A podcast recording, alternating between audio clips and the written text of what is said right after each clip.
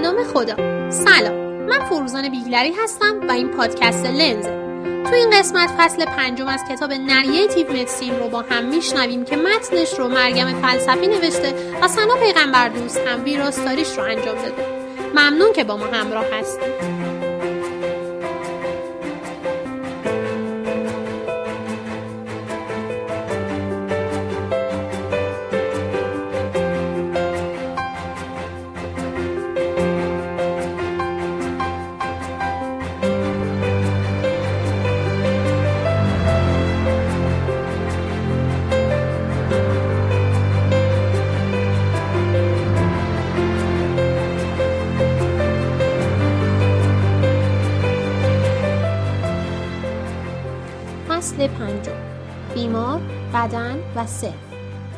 این فصل با داستان درباره مردی شروع شده است که 20 سال پیش دچار افسردگی بوده.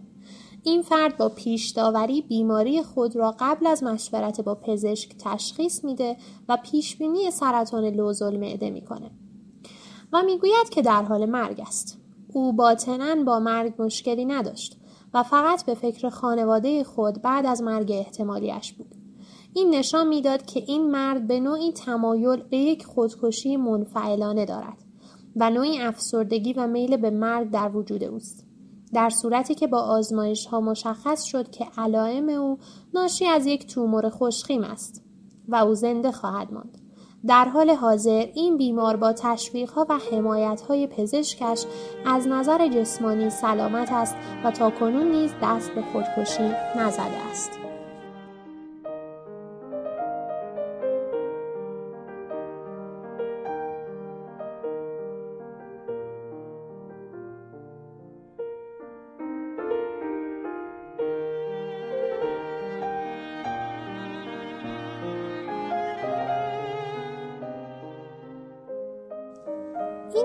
تصویر بالینی کوتاه روابط صمیمانه بین بدن ما و سلف ما را برجسته می کند. از نوروبیولوژی گرفته تا پدیدار شناسی و علوم انسانی روابط بین مغز و ذهن، ادراک و فهم، گفتار و زبان و آگاهی و تخیل مورد بحث و جستجو است. از قرن هفدهم دکارت و اسپینوزا در اینکه آیا بین ذهن و بدن اختلاف وجود دارد یا وحدت اختلاف داشتند امروزه نیز این اختلاف در مطالعات فرهنگی، ادبی و انسانشناسی تکرار می شود. و ما انسان ها همچنان تلاش می کنیم که وجود مبهم و پر رمز و راز خود را که تلفیقی از بعد جسمانی و روحانی است را تصور کنیم. و یا با آن کنار بیاییم باورهای مذهبی به ابعاد معنوی وجود ما توجه خاصی دارند در حالی که مکاتب روانشناسی و روانپزشکی در مورد واکنش و تغییرات بدن هنگام تجربه احساسات مختلف و منشأ احساسات در مکانیسم های عصبی بدن بحث می کنند. اعتقاد به مرگ و آخرت محور نگرش درباره توانایی ما برای فراتر رفتن از بعد جسمانی و زندگی فراتر از مرزهای جسمی ماست. رشد سریع دانش جدید در کمک های مغزی به درد و احساسات هم موجب چند برابر شدن این گونه سوالات می شود و هم پاسخ های متناقض آنها را چند برابر می کند. در سایه همه این گفتارها درباره بدن و self پزشکی با رابطه بدن و self در سلامتی و بیماری دست و پنجه نرم می کند. پذیرش قدرت و امتیاز لمس بدن شخص دیگر مداخله در آن صدمه زدن به آن و شاید بهبودی آن بر عهده متخصصان حوزه مراقبت سلامت است و وظایف عمیقی برای تایید مسئولیت بدن بیمار به عنوان یک جایگاه self شخص بر عهده دارد. در حالی که پزشکان و پرستاران ممکن است وحدت بدن را نقض کنند ما تمام تلاش خود را می کنیم تا برای حفظ کلیت یا تمامیت بدن تلاش کنیم. بدن نماینده ای برای self است و تحقیر یا بی احترامی به بدن بیمار self بیمار را مورد تحقیر و بی احترامی قرار می دهد. بسیاری از نگرانی های اخلاق زیستی و قوانین بهداشت دقیقا مربوط به این سوالات بیماران می باشند. روایت های بیماران و پزشکان جایی است که بدن صحبت می کند و می تواند به این گفتمان کمک کند پاسخ بعضی از این سوالات را در دسترس ما قرار دهد. بدن برای روح نه زندان است و نه یک ساختمان. بدن انسان همیشه پناهگاه مهمی برای سلف او بوده است. بدن نمی‌تواند توسط دیگری مصادره شود مگر در داستانهای علمی تخیلی پیوند کل بدن مالکیت بدن مگر در زمان بارداری نمی‌تواند اهدا شود. هیچ کس جز کسی که مالک بدن است نمی‌تواند آن را حفظ کند و یا لذت و رنج آن را درک کند. بدن مانند حکم و مهر هویت شخص است. به نظر می رسد برای کشف هویت خود باید به بدن توجه داشته باشیم و از آن عبور کنیم. مداخلات درمانی تقویت کننده مانند هورمون های رشد برای قد، استروئیدهای اندروژنیک برای ماهیچه ها، حتی مهار کننده های انتخابی جذب مجدد سروتونین برای تثبیت خلق و خوی به تلاش برای بازسازی self با تنظیم بدن یا مغز دامن می‌زنند. جراحی ترانسکشوال شاید خارق‌العاده ترین شواهد را درباره ریشه های جسمی هویت و روش های بیولوژیکی برای بازنمایی یک فرد ارائه دهد. با این وجود چنین شواهدی و همچنین تلاش های معمول افراد برای سالم بودن با خوب غذا خوردن، ورزش و پرهیز از استعمال دخانیات و مصرف مواد مخدر جامعه ادعا می کنند که هویت آنها به طور مستقیم و غیرقابل بازگشتی وابسته به بدنهایشان است. بیماری انگیزه های معمول برای شناخت self را تشدید می کند. که فرد بیمار است باید تصمیم بگیرد که زندگی چقدر ارزشمند است کدام روابط معنادارترین روابط هستند و پایان زندگی چقدر وحشتناک یا راحت است وقتی افراد بیمار یا معلول می شوند به روش های جدیدی وجود خود را زیر سوال می برند. آنها مدل های خاصی از سوالات جهانی را در مورد self می پرسند. به جای اینکه از خود بپرسند چطور می توانم با خود صادق باشم می پرسند که من چه کاری انجام دادم که سزاوار این بیماری شدم چه بر سر من خواهد آمد الان که من نابینا یا ناشنوا هستم و نمی‌توانم صحبت کنم آیا همچنان من من هستم وقتی جانها در سنین میانسالی به دلیل بیماری شبکی بینایی خود را از دست داد ارتباط آسان و طبیعیش با کسی که بود را از دست داد و احساس ناراحتی می‌کرد. او حتی دیگر نمی‌توانست به پایین نگاه کند و مطمئن شود که اعضای بدن او دستها و پاهایش در جای درستی هستند. دیگر نمی‌توانست با دیدن از وضعیت آنها اطمینان حاصل کند. او یک پارچگی بدن خود را از دست داد و بدون آن فهمید که چگونه یک پارچگی جسمی فرد در احساس او نسبت به سلف او تأثیر می‌گذارد. وقتی که بیماران در مورد بدن خود سخن می‌گویند در واقع مانند این است که نویسندگان یک داستان در آن داستان در حال زندگی کردن باشند. بیماری باعث می شود به طور همزمان دو داستان از دو گوینده متفاوت درباره self بیان شود. یکی توسط شخص و دیگری توسط بدن. نحوه ارتباط بدن با self بسیار مرموز است. بعضی اوقات سیگنال های آن کاملا واضح است مثل زمانی که چندین مایل دویده باشیم و درد زانو را تجربه کنیم. اما بعضی وقتها سیگنال های آن مبهم است.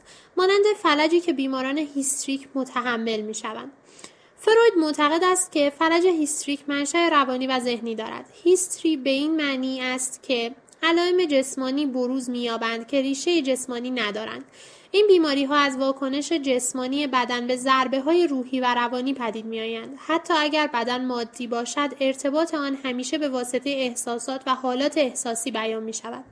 گاهی اوقات به نظر می رسد که بدن به یک زبان خارجی صحبت می کند. self از نظر حضور به موقعیت مکانی بدن بستگی دارد.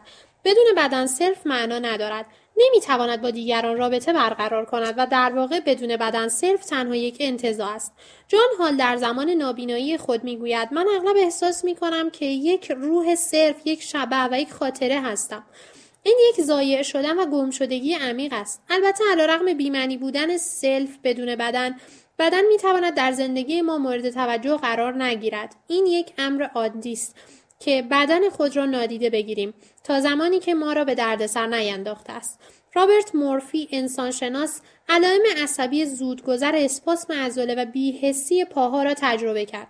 نهایتا او فهمید که توموری در اطراف نخاع او از گردن تا وسط سینه رشد کرده و باعث فشرده شدن نخاع و در نهایت موجب فلج چهار اندام یا کوادریپلژیا شده است.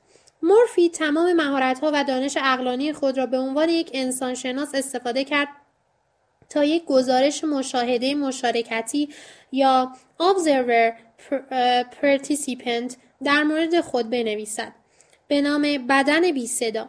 او این ماهیت دوگانه بدن را درک می کند. مردم تا زمانی که سلامتی دارند قدر آن را نمی‌دانند. آنها می توانند ببینند، بشنوند، بخورند، عشق بورزند و نفس بکشند زیرا اعضای بدن سالمی دارند که می توانند همه آن کارها را انجام دهند. این اعضا و بدن خود از اسبابی هستند که ما بر اساس آنها احساس می کنیم که چه کسی هستیم و چه هستیم. ما با بدن خود با واقعیت ها دست و پنجه نرم می کنیم و آنها را می سازیم. افراد سالم که از سکوت سلامتی لذت می‌برند دلیل کمی برای تاکید و توجه بر بدن خود و یا ارتباط بدن خود با جهان دارند اما اگر توجه کافی را داشته باشند ممکن است متوجه شوند که بدنهایشان به ایشان توانایی جمعآوری تجربه ها از طریق بینایی، شنوایی، بویایی، چشایی و لامسه را می‌دهد. جان هال ابراز تأسف می کند از اینکه نابینایی مانع ذخیره خاطرات او می شود چون که بدون دیدن تصاویر اثری از افرادی که با آنها بوده یا مکانهایی که بازدید کرده است وجود ندارد.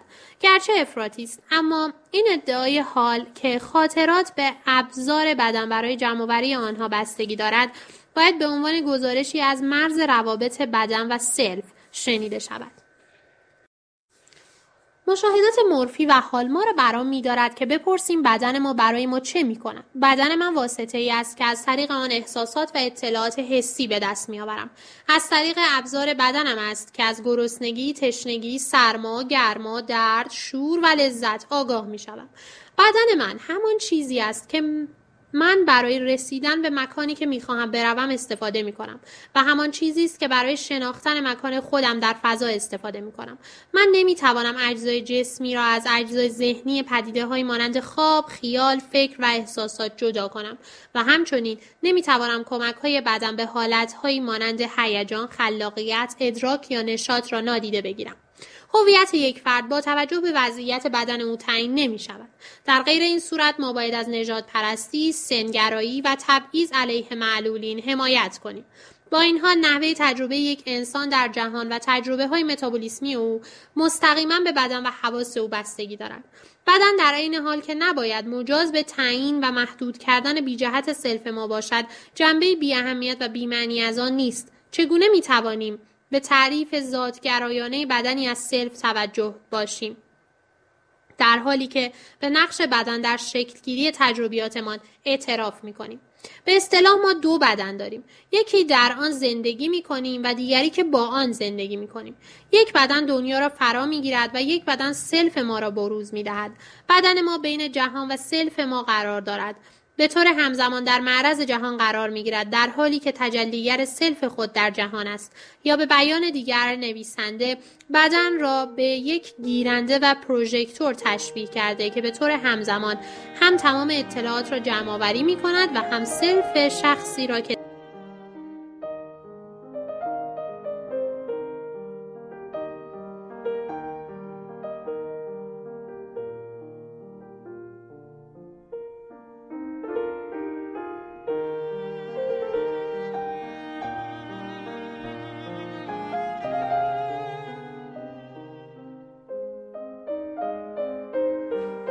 با یک ملودی درخشان اشتیاق بی حد و مرز خود را نسبت به آنچه بدنش دیگر نمی‌تواند برای او انجام دهد توصیف می کند. او از حق جمعآوری اطلاعات حسی بودن در کنار پسر کوچکش محروم است در حالی که از آن غمانگیزتر این است که او نمی‌تواند تمام عشق خود را به پسر منتقل کند مگر از طریق صدایی خفه و گرفته که معنای آن درک نشده است مسئله ساده ای نیست بوبی صرفا از چهار اندام فلج نیست. او از رابطه اتوماتیک میان سگانه سلف، بدن، جهان محروم است. او با این موقعیت جسمی نمی‌تواند از جهان اطلاعاتی جمع آوری کند و نه خود را در آن متجلی کند. اینکه او علیرغم ناتوانی شدید خود این کتاب را می نویسد دستاوردی باشکوه است که از ویرانه های بدنش نجات یافته. سیمون دو بوار می نویسد که بدن یک چیز نیست، یک وضعیت است. بدن ابزار درک ما از جهان است. یک عامل محدود کننده برای پروژه های ماست. شواهدی که بوبی، حال و مورفی ارائه دادن در تضاد با دو بوار است. آنان می‌گویند بدن واقعا یک جسم است، یک چیز اشغال کننده فضا، یک ارگانیسم بسیار پیچیده. این شی که بدن من است تا حدی با اراده رفتار و رفلکس های خود که بسیاری از آنها توسط من ناشناخته مانده و ناخواستند کنترل می شود. این جسم در عین حال توسط وراست ژنتیکی، محیط پیرامون، آمار تصادفی و تصادفات و با گذشت زمان کنترل می شود. من نه تنها از این جسم برای جابجایی در فضا و جمعآوری اطلاعات در مورد آنچه هست استفاده می کنم بلکه از این جسم برای انتقال افکار، احساسات و خواسته های خود به سایر اشیا نیز استفاده می کنم. از طریق گفتار، رفتار، بیان، ظاهر، تولید آثار هنر و تولید متن آنچه که در درون بدنم جریان دارد را به محیط خارج از بدنم ساطع یا منتقل می کنم.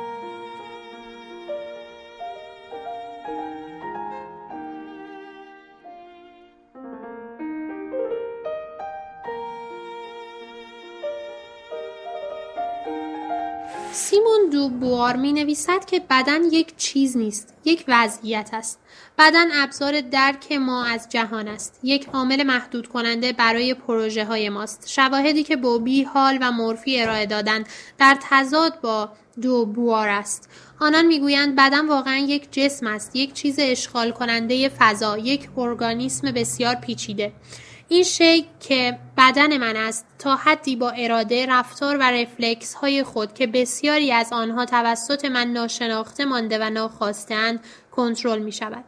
این جسم در عین حال توسط وراست ژنتیکی، محیط پیرامون، آمار تصادفی و تصادفات و با گذشت زمان کنترل می شود. من نه تنها از این جسم برای جابجایی در فضا و جمعآوری اطلاعات در مورد آنچه هست استفاده می کنم بلکه از این جسم برای انتقال افکار، احساسات و خواسته های خود به سایر اشیا نیز استفاده می کنم.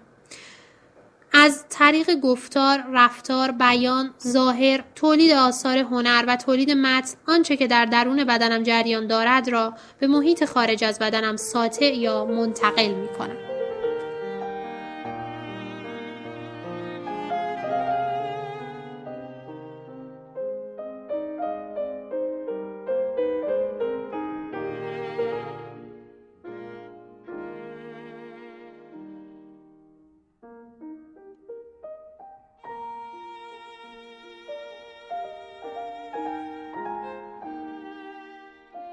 بدن بدن هم وجود ماست و هم نیست تعجبی ندارد که گفتار سلف شخصی که در مطب به پزشک اتفاق می افتد پیچیده می شود.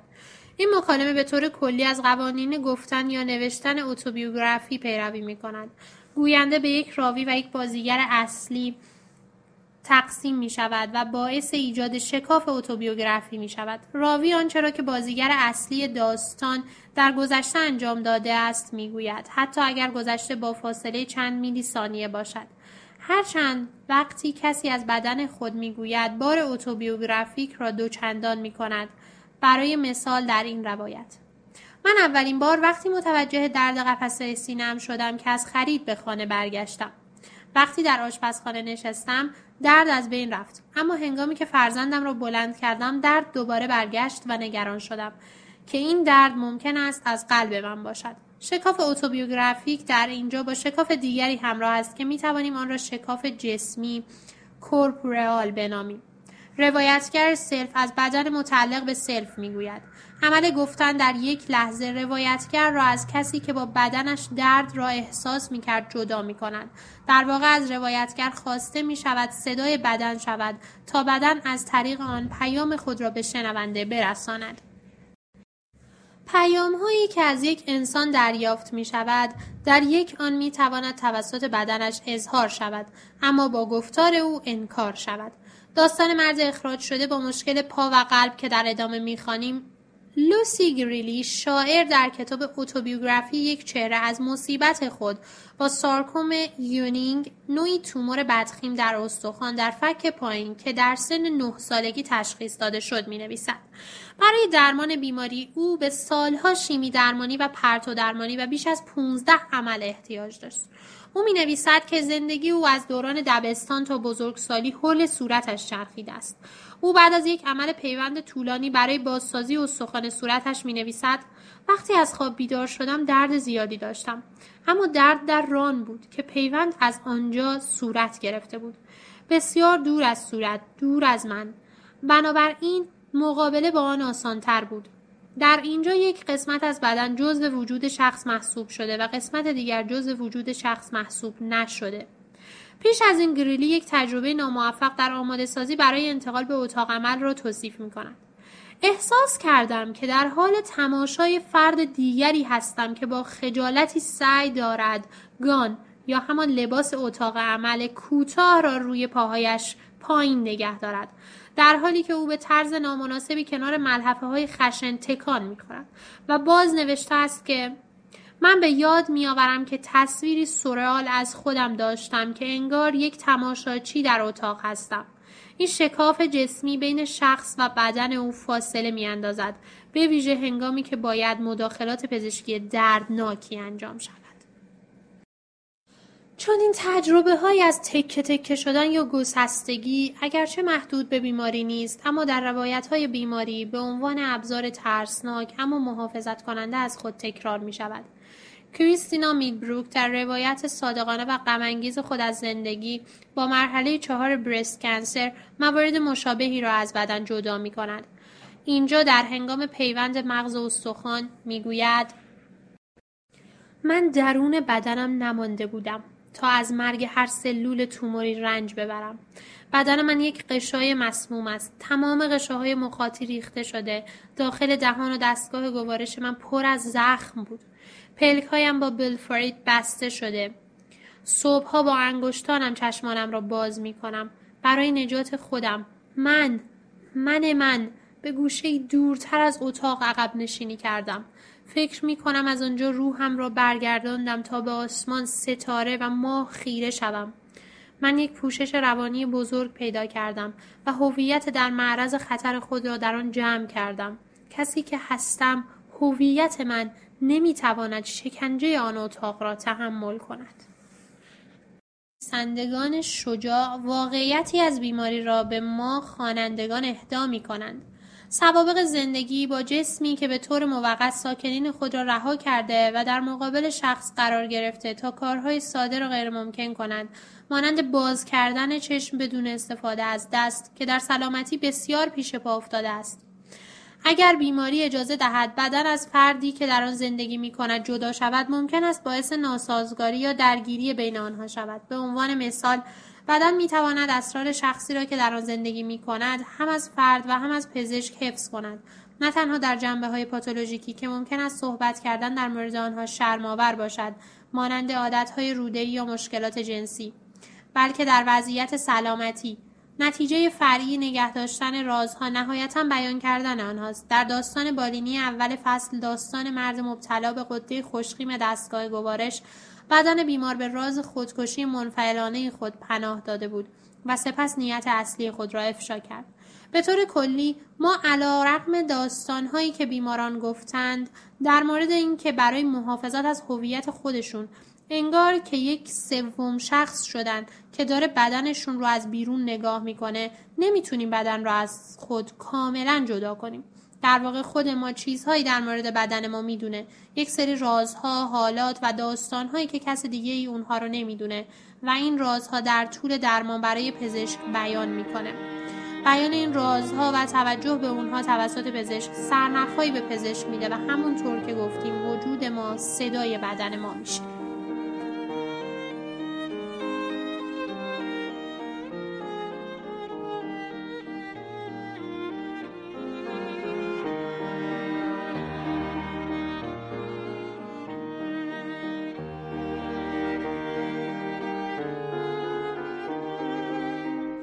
داستانی که در ادامه می‌خوانیم از نگاه دیگری پنهانکاری بدن و چگونگی فاش شدن راز آن را نشان می‌دهند. جوزف هلر در تبصره 22 می نویسد تویچی و راوی داستان کاپیتان یوساریان که بیمار در تخت بیمارستان صحرایی دراز کشیده بود و احساس سرما می کرد به یاد می آورد که دوست جوان او اسنودن توسط ترکش در بمب مورد اصابت قرار گرفت. اسنودن هم احساس سرما کرد. وقتی چشمان او برای اولین بار صحنه ترسناک و مرگبار را دید دل یوساریان به هم خورد به نظر می رسید زخمی که یوساریان در بیرون ران اسنودن دید به اندازه یک توپ فوتبال بزرگ و عمیق بود غیر ممکن بود که بتوانیم مرز بین پارچه، لباس و گوشت پای او را تشخیص دهیم. یوساریان با ظاهرسازی حرفه‌ای زخم پا را پانسمان کرد و حالت تهوع خود را آرام کرد و استراب او را تسکین داد. او به سپاهیان و سربازانش افتخار می کند. اما اسنودن مدام از حس سرما شکایت می کند و ناگهان زخم کشنده او به چشم آمد. یوساریان یک لکه رنگی عجیب و غریب را دید که از بالای لباسهای روبرو درست بالای بازوی سوراخ کت و شلوار اسنودن دیده می شود. یوساریان احساس کرد قلبش متوقف شده و سپس چونان با شدت می تپد که نفس کشیدن برای او دشوار است. اسنودن از درون کت و شلوار خود زخمی بود. یوساریان چسب کت و شلوار کت و شلوار اسنودن را باز کرد و فریاد وحشتناک خود را شنید در حالی که اعضای مرتوب بدن اسنودن به زمین خورد یا فرو ریخت و خیره شد کبد، ریه ها، کلیه ها، دنده ها، معده و تکه های گوجه فرنگی خورشی که اسنودن آن روز برای نهار خورده بود همه به زمین ریخته بودند. آنچه که قابل حل به نظر می رسید الان کاملا از کنترل خارج شده بود. یوساریان نیز دیگر سرد بود. در حالی که ناامیدانه نگاه می‌کرد به راز تلخ و ترسناک اسنودن که بر روی زمین به طرز آشفته ای ریخته بود دیدن و خواندن پیام های درون رگهای او دیگر آسان بود. انسان ماده بود. مهم این راز اسنودن بود. او را از پنجره بیرون بیاندازید و سقوط خواهد کرد. او را آتش بزنید و میسوزد. او را دفن کنید. مانند سایر زباله ها پوسیده می شود روح از بین رفته. انسان زباله است. این راز اسنودن بود. همه چیز بستگی به موعد داشت. در واقع به این نکته اشاره دارد که ما نمی‌تونیم منکر این بشیم که بدن ما یک چیز مادی و فانی و زماندار هست و یوساریان و هلر تصدیق می کنند که این بدن فانی تمام چیزی است که ما به عنوان خانه داریم.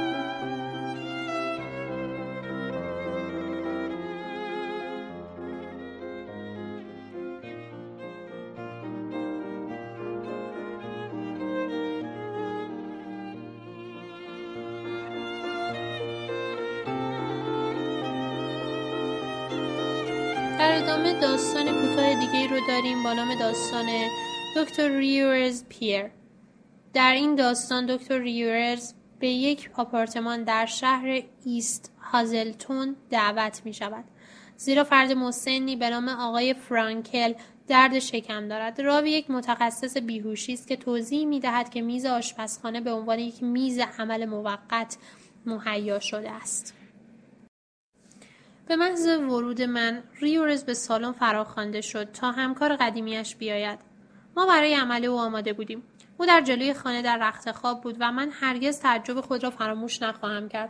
وقتی فرانکل را دیدیم که از راهرو باریک و تاریک آپارتمان با پاهای برهنهاش پایین میآید و یک لباس قدیمی که فقط تا زانو رسیده بود. او شکم دردناک خود را با دو دست گرفته بود در حالی که همسر ترسیدهاش او را همراهی می‌کرد. پیرمرد برای این عمل خیلی بیمار بود. دکتر ریورز برش ایجاد کردند.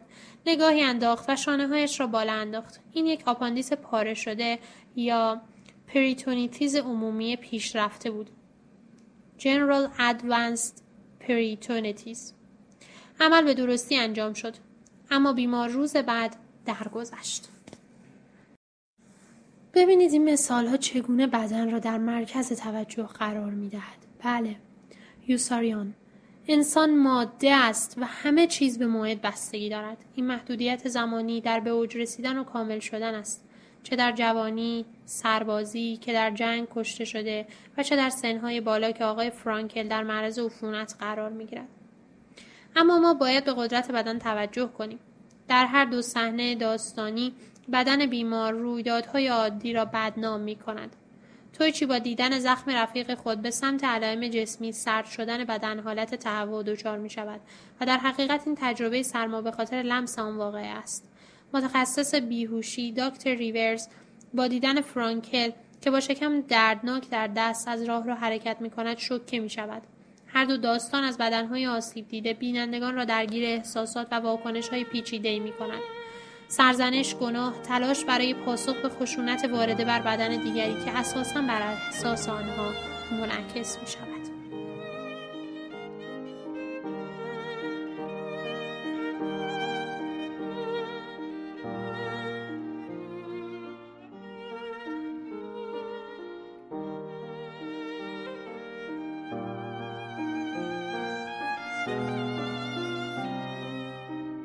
حفظ اسرار از یکدیگر تنها یکی از راههایی است که بدن و شخصی که در آن زندگی می کنند می توانند در راستای اهداف متقابل کار کنند. گاهی اوقات به ویژه در شرایط بالینی بدن و شخصی که در بدن زندگی می کند به طور فعال با یکدیگر اختلاف نظر دارند. آنها می توانند داستانهای متناقضی را بیان کنند که یا فرد بررسی کننده دکتر یا آنالیز کننده را گیج می کند یا او را وادار به انتخاب یکی از طرفین می کنند متن زیر یک نوار مصاحبه ضبط شده بین یک بیمار و یک متخصص داخلی است که تقریبا به طور تصادفی از یک پایگاه داده تحقیقات مصاحبه های پزشکی ضبط شده انتخاب شده است این پزشک و بیمار برای اولین بار در یک کلینیک پزشک عمومی در یک بیمارستان آموزشی ملاقات می کنند. در قسمت قبلی مصاحبه بیمار راننده 65 ساله کامیون توضیح داده است که درد قفسه سینه، کمردرد و تنگی نفس دارد. حالا به من درباره تنگی نفست بگو. چه زمانی شروع شد؟ زمانی که از کارم را ترک کردم. شغل من بلند کردن چیزهای سنگین بود و این به من ضربه می‌زد و من باید شغلم را ترک می کردم. کی کارت رو رها کردی؟ سال 87 پس تو از سال 87 دچار تنگ نفس شدی؟ خب از زمانی که کارم رو متوقف کردم. آیا به خاطر تنگی نفست شغلت رو رها کردی؟ خب من باید بهتون بگم که پای من باعث شد که دیگه نتونم سوار کامیون بشم. پس در واقع پای تو بود که باعث شد کارت رو رها کنی. بله من فکر می‌کنم یک سکته خفیف هم داشتم اما مطمئن نیستم. آیا از دکتر پرسیده ای؟ نه اما نمی‌توانستم راه بروم. ببین درد کمر هم داشتم. دیگر نمی توانستم سوار کامیون بشوم. اما من خوب بودم. می‌فهمی منو؟ من 65 سال دارم و اون موقع 62 ساله بودم. اونا منو بازنشسته کردم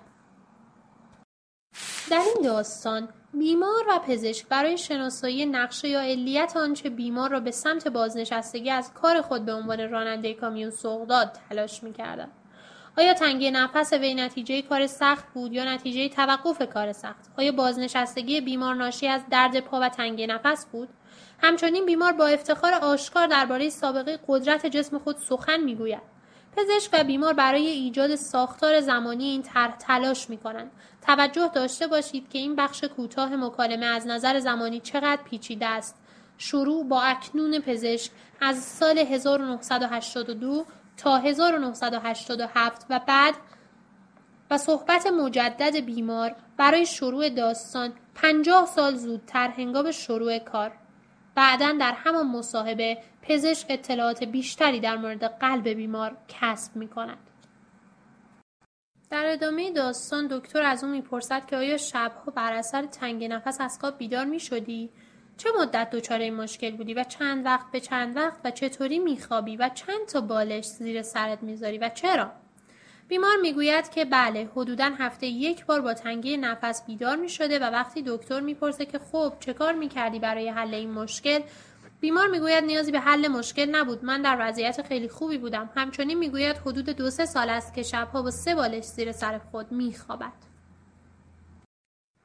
به نظر می رسد بیمار در تلاش است تا داستان خود را به عنوان یک کارگر قوی که تا زمان بازنشستگی با کامیون تولیدی رانندگی می کرد تعریف کند.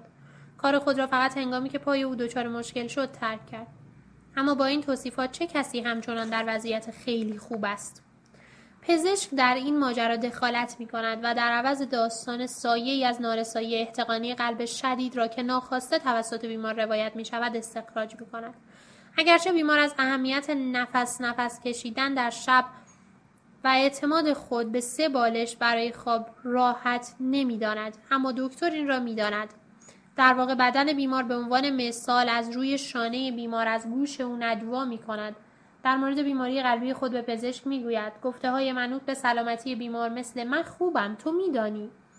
توسط صدای بدنش محو می شود در حقیقت بدن برای نفی گفته های بیمار با دکتر تبانی و همکاری می کند. پزشک با صرف زمان و شنیدن های بیمار صدای بدن او را شنیده است. او داستان وضعیت خوب بیمار را تایید نمی کند. نارسایی قلبی که ناخواسته توسط علائم بیمار گفته می شود ثابت می کند که بیمار چندان در وضعیت مناسبی هم نیست. بدن دارای گواهی های مادی است و اگر بیمار خلاف این را بگوید حرف او رد می شود. اگر بیمار نگاه واقع بینانه به شرایط جسمی خود داشته باشد و آن را بپذیرد حال بهتری خواهد داشت و در این حال برای آگاهی دادن به بیماری قلبی و انگیزه دادن به وی برای پذیرش درمان پزشک باید در مورد نگاه بیمار به وضعیت خود صحبت کند و تصور او را از وضعیتش تصحیح کند. نگاه بیمار به خود یک مرد قوی پرکار است که به خاطر مشکل پاکارش را ترک کرده اما واقعیت این است که او مشکل قلبی دارد. و اما ممکن است که بدن و شخص بیمار با هم در تعارض باشند ولی بدن و ساکنان می توانند رابطه نزدیکی با هم داشته باشند بدن منافع ساکن را انعکاس می دهد و طرفدار تمامیت آن است در ادامه داستان دیگه رو با هم می خونیم. یک دانشجوی سال سوم پزشکی در مورد مراقبت از یک زن مبتلا به ایدز می نویسد که به طور خطرناکی تعداد پلاکت پایینی دارد و او را در معرض خطر خونریزی جدی قرار می دهد. نحوه ارتباط دانشجو با پلاکت های بیمار نشان دهنده میزان فرو رفتن او در یک داستان خیالی با این زن در حال مرگ است. او خطاب به بیمار می نویسد روزی که خونریزی شما شروع شد من با یک لوله خونتان به آزمایشگاه دویدم تا بفهمم چقدر پلاکت در خون شما باقی است. من به خانم آزمایشگر گفتم که باید سریع آزمایش شما را انجام دهد زیرا شما خون ریزی داشتید. او دستگاه خودکار شمارش خون را تنظیم کرد و بلافاصله لوله شما را در صف پشت هشت نمونه دیگر قرار داد. من گفتم نه خون من. منظورم خون شما بود. اول از همه وارد شود. و صفحه رایانه به ما گفت که شخصی به نام میلی برند 110 هزار پلاکت داشت. من هرگز فکر نمی‌کردم چیزی به نام حسادت پلاکت وجود داشته باشد. اما وقتی نتیجه شمار پلاکت شما دو هزار شد فهمیدم که من از میلی کینه به دل گرفتم و ناراحت شدم. حس دانشجو به شرایط این بیمار و کمبود پلاکت های او یک حس دفاع از او و حتی یک حس حسادت ایجاد کرد. این نزدیکی جالب در چندین آسیب شناسی که در این پس معرفی کردم نشان داده شده است.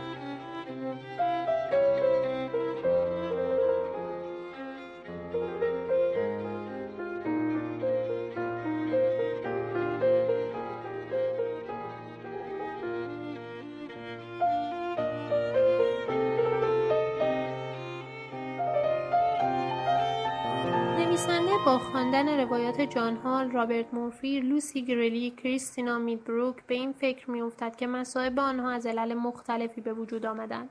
هرچند که نویسندگان با آنها طوری رفتار می کنند که انگار خیلی اینطور نیست. منظور نویسنده این است که مثلا لوسی گریالی از سرطان استخوان صورت رنج می برد و مجبور است درد از دست دادن و تغییر شکل دهشتناک را تجربه کند. و با این حال ممکن است بسیاری از رنجهای او بدون وجود بیماری نیز اتفاق افتاده باشد. عدم عملکرد خانواده بیمسئولیتی پدرش دور بودن مادرش بیماری روانپریشی برادرش با بیماری او همراه می شود و دست به یکی می کند و شاید حتی بدون سرطان هم به سختی می توانست از کودکی و نوجوانی خود لذت ببرد.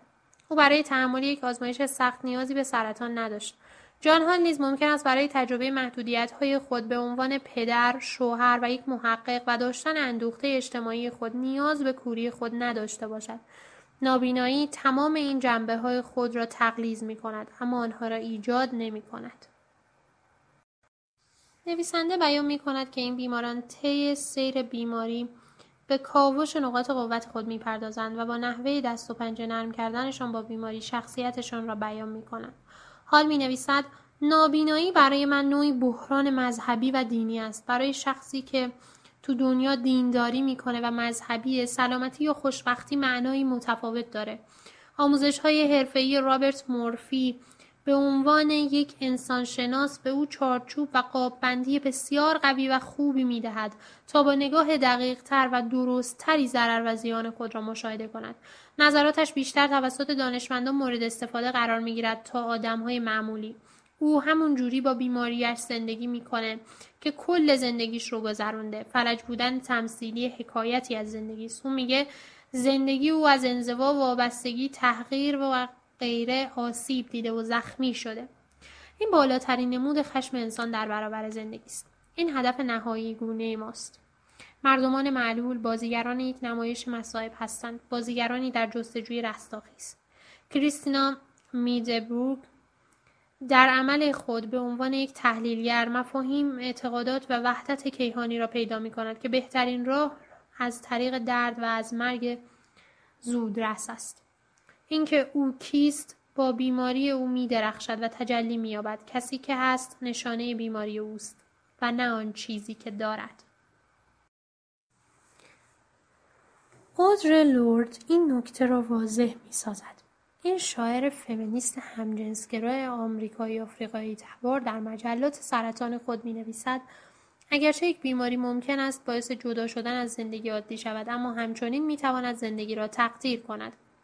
تمام معانی عمیق آن را متمرکز کند سازماندهی آن را افزایش دهد وحدت اساسی آن را نشان دهد. این بدان معنا نیست که بیماری یک هدیه است. حتی اگر چندین نویسنده روایت بیماری هدایا را توصیف می کنند افزایش شنوایی برای فرد نابینا درک ارزش ذهن برای فرد فلج بلکه بیماری تصویر شفافی در مورد زندگی اطرافان ایجاد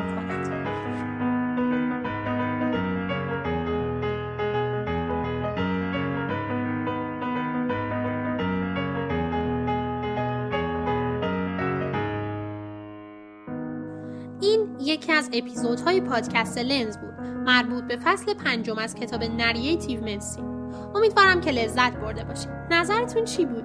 اگر انتقاد یا پیشنهادی دارید یا می‌خواید باهامون همکاری کنید حتما بهمون بگید.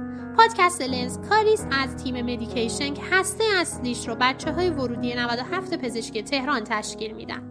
به امید گسترش فرهنگ مطالعه خدا حافظ